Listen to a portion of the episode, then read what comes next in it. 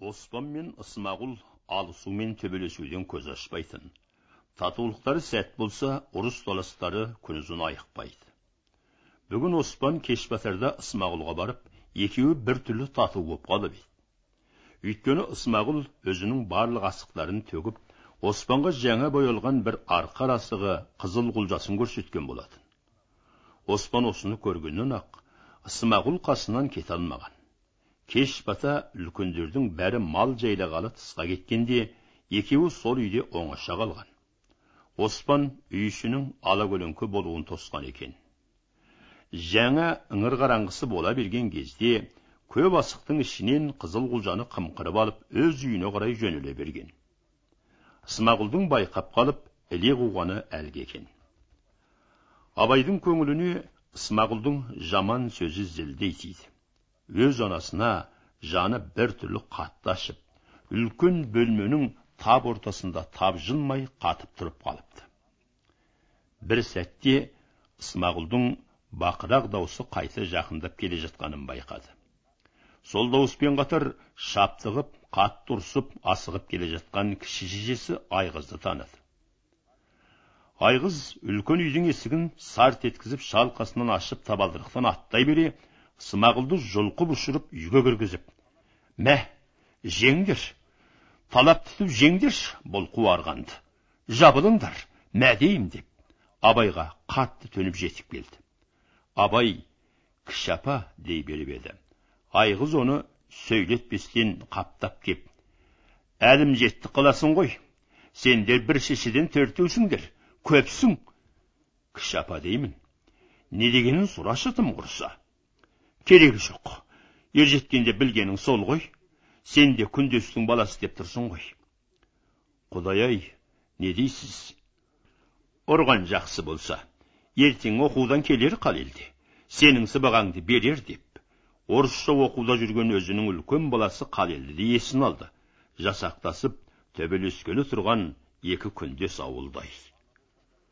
Ойпырмай ана болғандағы ақылыңыз осы ма кіші апа?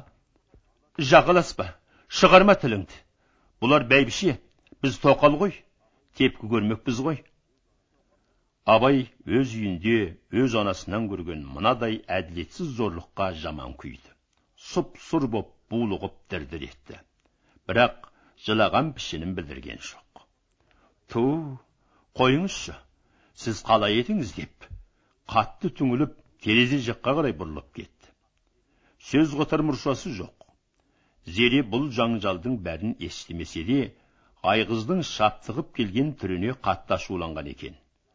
Абайдың күйген ажарында танып еді.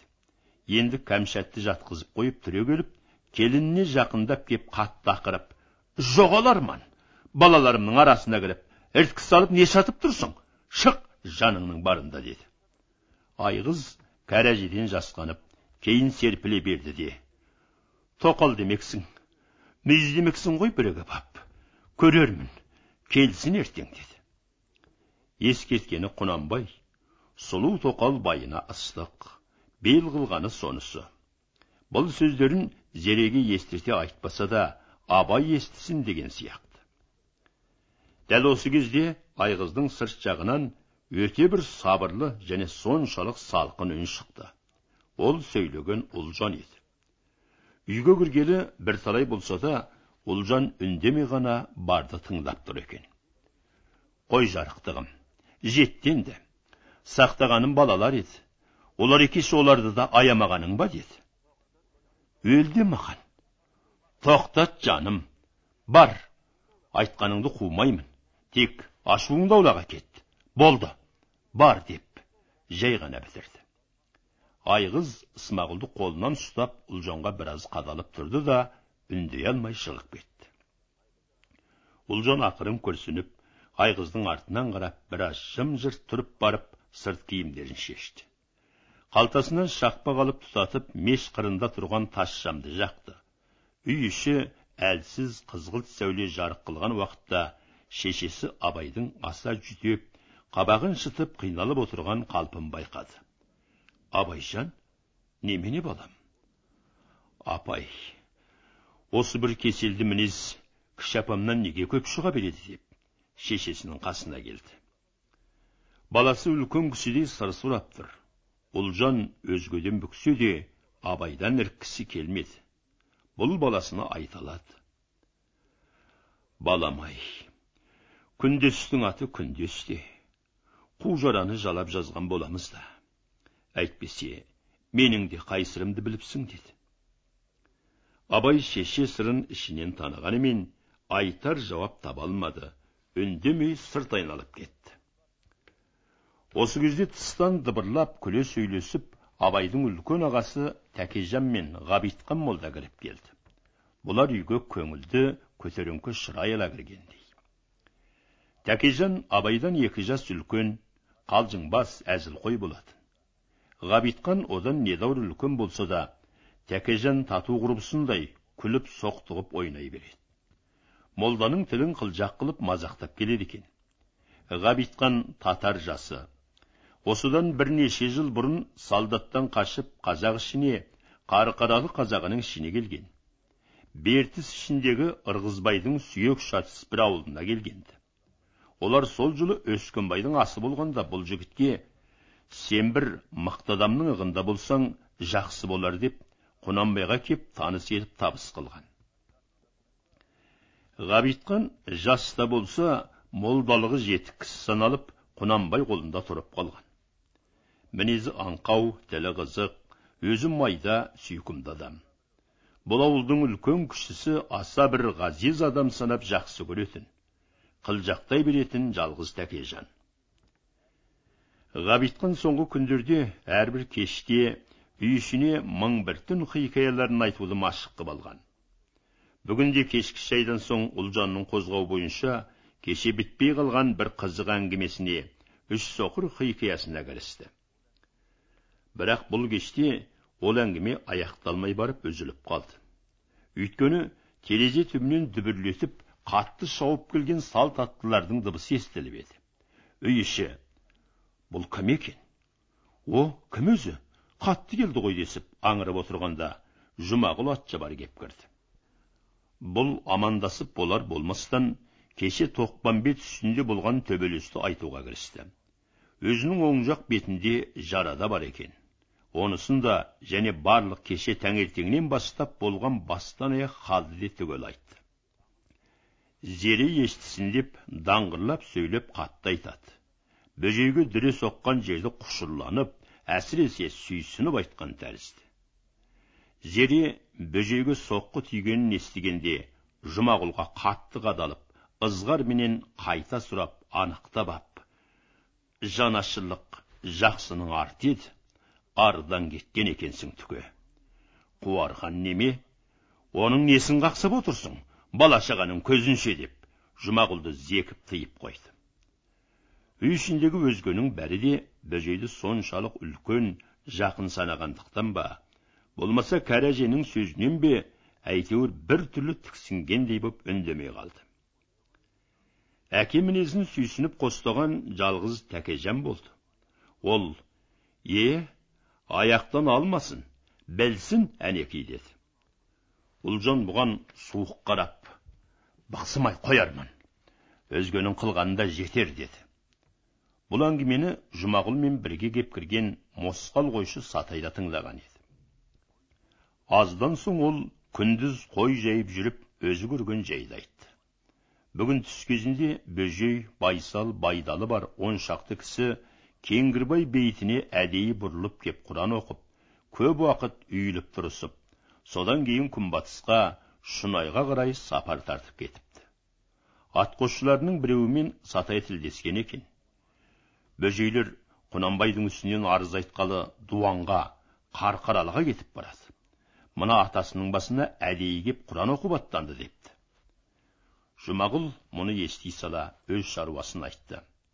Құнанбай абайды шақырта жіберіпті. Ертең ол да қарқаралыға жүрмек. Абайды қасына ере жүрсін депті. Бұл хабарды үй іші үн қатпай тыңдады да тегіс томсарып қалды. Ертеңіне түске жақын абайды ұзақ жолға аттандырғалы жақындары тегіс тысқа шықты.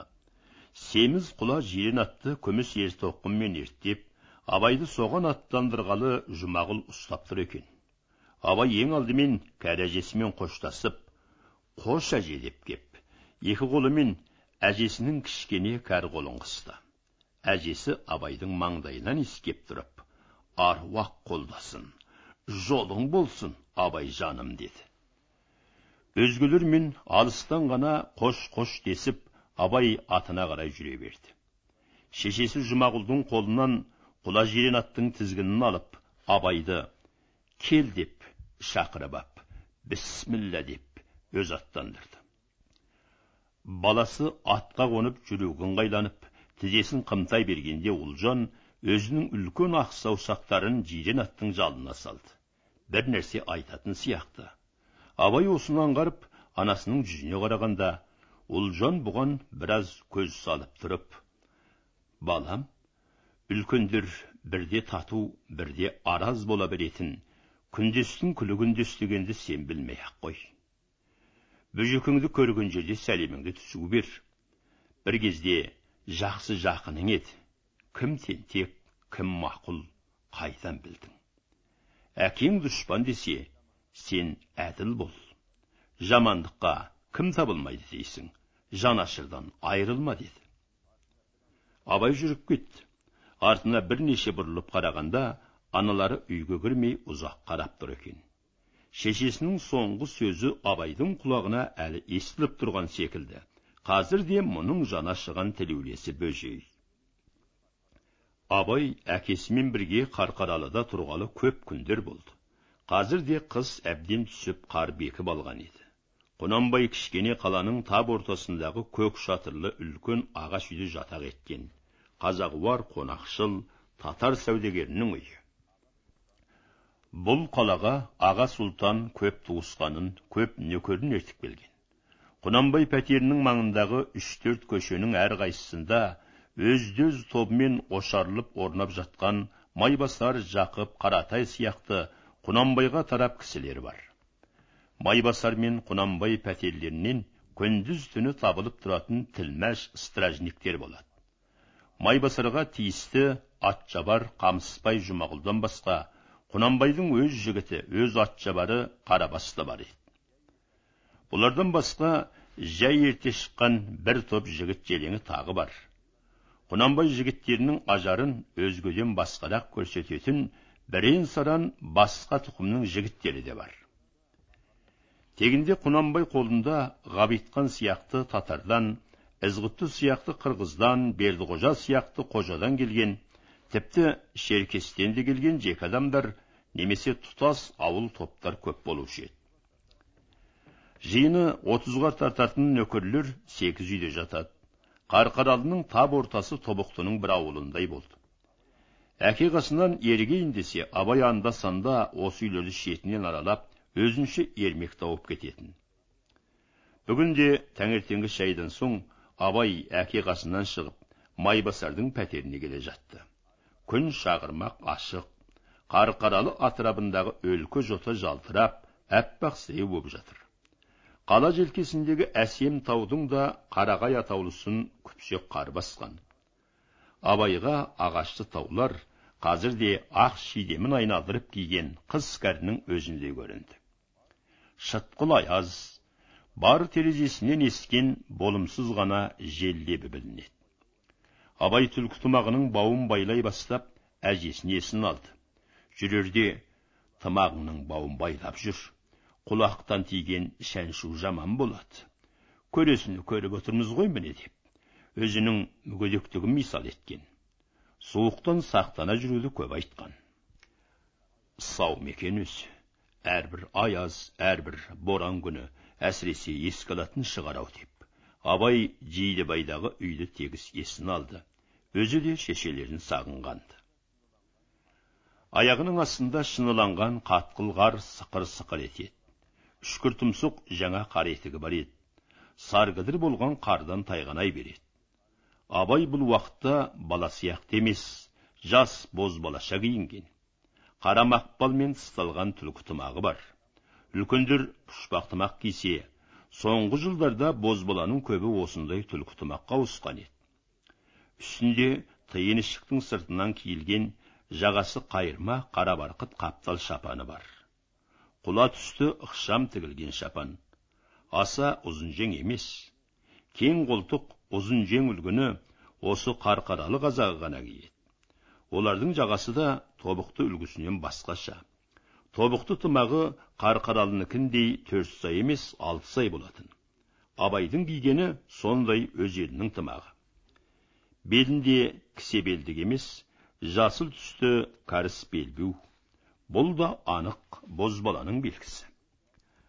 Абай көше бойында салт атпен топ тобымен өтіп жатқан ел кісілерін көріп келеді. Көпшілігі құнанбайдың пәтеріне кетіп бара жатқан жандар. Күндегі машық бойынша жататын атқамінер даугер арызшылар абай майбасардың пәтеріне жетті. Қақпадан кіре бере жабық қоралардың алдында топ топ жиылып тұрған көп тобықтыны көрді. Өтенгісі жоқ тегіс сөзіне мәлім ағайын туысқандары ылғи үлкендер екен. Орта тұста ақ сеңсең ішігін желбегей жамылып зор денелі қызыл күрең түсті майбасар тұр. Қасында жақып төлепберді тағы басқа бірнеше жас жігіттер бар.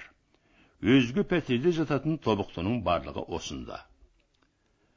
Жалы құлағынан асатын күрең құнан шығарды жігіттер жығайын деп жүр.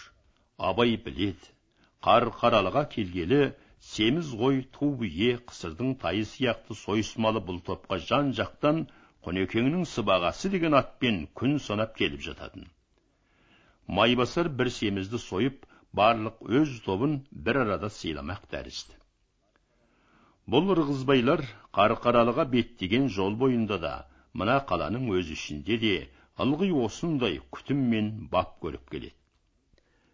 Іштерінен осының бәріне жеткізіп өзге қазақтан бұларды әрі жуан әрі сыйлы қып жүрген құнанбайға дән риза күрең құнан шығардың семіздігі сол алғыстарын естеріне қайта салды мұндайдағы дағдылары бойынша мырзаны тағы ауызға алысты осы жолғы мырзаның абыройы бөлек боп тұр ау деп бастаған жақып еді аға сұлтан құнанбайды қарқаралы арызшыларымен бірге осы тобықтылар тегіс соңғы мезгілде құнанбай демей мырза деп атасатын.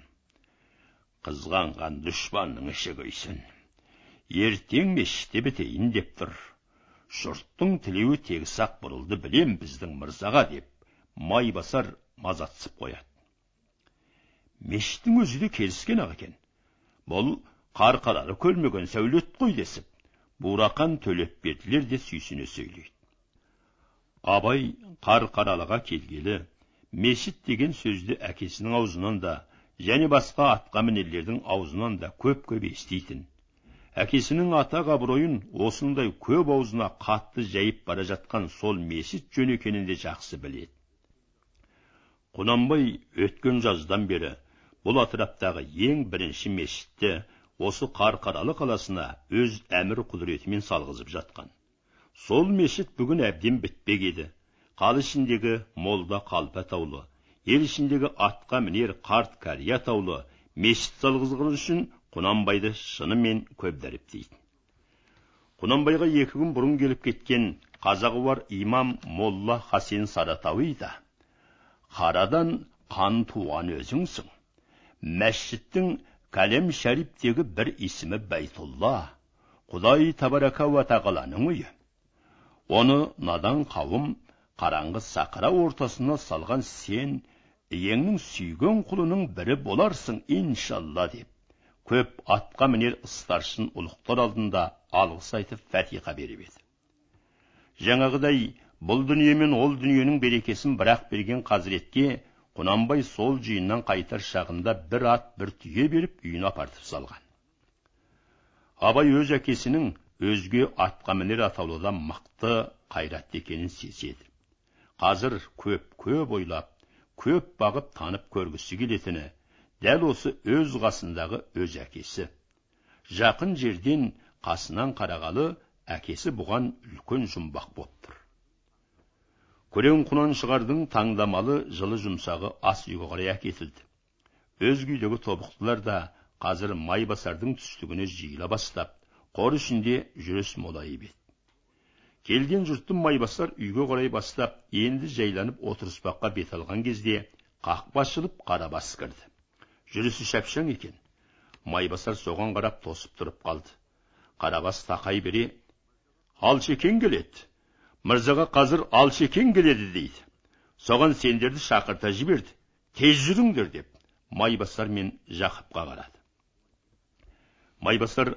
сең сең ішігінің жеңін киіп қақпаға қарай беттей берді. Жақып та солай басты. Абай өзгелермен қалайын деп еді майбасар артына бұрылып абай сен де жүр. Атаң ғой атаңа сәлем бер деп мысқыл еткендей сылқ сылқ күлді. Осыдан екі жыл бұрын құнанбай мен алшынбай достығы құдалыққа соғып осы алшынбайдың түсіп деген баласының ділдә деген қызын абайға айттырысқан болатын. Алшынбай сонымен абайға үлкен қайната болушы еді. Қарқаралыға келгелі алшынбай құнанбайға бірнеше рет келіп қонақ боп кеткен. Бүкіл бұл атыраптағы атқа мінерлердің алшынбай атын атауы басқаша көрінген. Оны алшынбай деуші кісіні абай әлі естіген жоқ. Ылғи алшекең дейді. Осы өңірде аға сұлтан құнанбай атымен тең аталатын кейде тіпті жапа жалғыз аталатын ат осының аты. Оның ата тегінде бар тобықты бар қарқаралы қаракөк деп атайды. Алшынбай белгілі би тіленшінің баласы одан арғы атасы қазыбек би. Осының бәріне қарағанда абайдың қалыңдығы ділде тіпті бір үлкен асқақ жердің қызы тәрізденеді. Сол қалыңдықтың қалың малы да осал болмаған болу керек. Өйткені құнанбай ауылынан қарқаралыға қарай шығатын топ топ жылқы түйе көбінше осы алшынбай ауылына барушы еді. Жалғыз ғана құдалық па? Жоқ басқа да ілік пе? Әйтеуір алшынбай құнанбай әбден айқасқан ішек қарын араласқан дейтін жақындардың өздері. Майбасар жақыптардың алшынбай аты аталғанда аял қылмай жөнелетін себебі осы. Алшынбай аты абай бар жерде аталса майбасар ылғи ғана ұялтып қайнатаң осы бұл атыраптың үлкені осы үстіне баса кірме кірсең тәжім ет деп тәлкек қыла беретін. Жаңағы мысқыл күлкісінің мәні де сол. Абай майбасардың күлкісінен жасқанып алшынбайдан қашқалақтап жүреді. Бірақ құнанбай алшынбай екеуі өткен бір жолы мұны әдейілеп шақыртып алып ұялма дескен жігіт боп қалдым деп жүрген шағында ауылдағы келін кепшіктен ұялтып бұқтырып жүрген алшынбай атын абай оншалық ыстық көрмеуші еді ал майбасар мен төлепберді сияқты немесе жұмағұл атжабар сияқты тіліне тыйымы жоқ мысқылшылдардың қайын қалыңдық жесір деп ділдәні ескерте берген сөздері абайды тіпті ділдәнің өзін ойлаудан да жасқандыра беретін қалыңдық жайын абай әзірше ылғи жатырқай ойлайтын. Қазір көше бойымен үшеу төртеу келе жатқанда майбасар абайға бұрынғыдан гөрі салмақты түспен қарап шынын айтқан кісі тәрізденіп мына мешіттің тойы өтіп іс жеңілдесін кішкене қол босасын содан соң саған айтатын бір үлкен сөзім бар. Ашуланба баламсың. Өзің зіңгіттей азамат болдың. Алшынбай ауылына малды текке беріп жатыр ғой деймісің жұрт. Осы жолы қарқаралыдан қайтарда өзіңе бір мәслихат айтам деді. Абай күндегі дағдысы бойынша томсарды да үн қатпады іштей майбасардың нені айтпағын сезеді. Көнейін деген ойы жоқ. Қарабас айтам деп еру болғанша айттым бастадым десеңші абай оны сезбей келеді деймісің? Іші бәрін сезеді мұның деп мінбелете бастады. Жә жә осы ат мінгізгендей көрейін. Тек осындаймен мақтағаныңды қойшы тіпті қареке деп. Абай қарабастың иығына асыла түсті. Майбасардай емес қарабаспен еркін сөйлесетін. Және қарабастың тілін мінезін жақсы көруші еді. Сондықтан ойнап еркелей беретін. Тек іс бітсін айтқаным айтқан сенімен әлі сөйлесем сөйлескенде бек сөйлесем деп майбасар жаңағы сөзінің құпиясын молайта берді абай ішінен осыны әкеммен ақылдасып айтып жүр ау деп ойлады онда қалжың емес шынның өзі болғаны неткен пәле деп абайдың кейпі бұзылды неден әйтеуір осы жайды айтса кәдімгідей қатты мазасызданады сөйткен сайын ділдадан көңілі мен алыстай түседі оның аты бұған бір алуан зорлық ноқтасы сияқтанады қабағын түйіп екі көзі жалт етіп жақтырмай қарағаны болмаса абай майбасардай ағаға қатаң жауап айта алмады осы кезде бұлар құнанбай пәтеріне де жетіп қораның ішіне кіріп келді ию қию болып жүрген аттылар жаяулар екен мол қораның әр жерінде үштен төрттен тоғыз оннан топталып қоралай отырып келелі сөзін сөйлесіп жатқан даулылар старшын билер осы кеңестерде тергеу билік бата серт айып кінә татулық араздық та сөз болып жатыр жиындағы жандардың көпшілігі бошан тәрізді тымақ шапандары соны баян етіп тұр оқта текте ғана балқаш бойынан келген дадан тобықтының үлгісі немесе дағанды керейінің қой жүні шекпені мен шошақ тымағы көрінеді.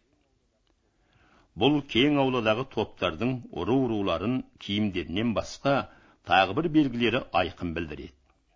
Қарабас абайға әр рудың атына басқан таңбасын да кеше күндіз айырып айырып айтып беріп еді. Абай қор ішінде келе жатып әр топтың тұс тұсында байлаулы тұрған аттарына қарап сандарынан таңбаларын көріп іштен танып келеді. Анау көз таңба дейтін қос дөңгелек арғын бошан аттары мына біреу ашымай таңба керей ал ана біреу көк атшы. Е ол балы найман екен ғой. Бұл жақта найман да бар екен ау деді. Екі жерде араптың шын әрпіне ұқсаған төре таңбасын да таныды. Абай тыста осы жайларға қарай түспек еді. Бірақ үлкендер тоқтамады. Бәрі де үйге кірді. Жақып алдымен жүріп кеп құнанбай отыратын бөлменің есігін ашты. Үшеу төртеуі тұтас кіріп сәлем берісті. Үлкен жарық бөлменің есігінен төріне шейін қымбат қызыл кілемдер жайылған. Қабырға таулыда қала сәнімен жиналған ішіктер кестелі жайнамаз оюлап жазылған дұғалықтар төсек орын құс жастық жібек шәршау шілтерлер де көп. Үйде топсалы үлкен үстелдің жанында жуан жуан ақ жастықтарға шынтақтап алшынбай мен құнанбай отыр екен. Мыналар даурыға сәлем бергенде үйде отырған екеуінің еріндері болымсыз ғана жыбыр жыбыр етіп сараң сәлем алысты. Келгендер құнанбай мен алшынбайдың екі жағынан жарыла отырды. Сөйлеп отырған алшынбай екен. Сөзін үзіп мыналарға қарап аз бөгеліп еді. Құнанбай айта беріңіз деп ишарат етті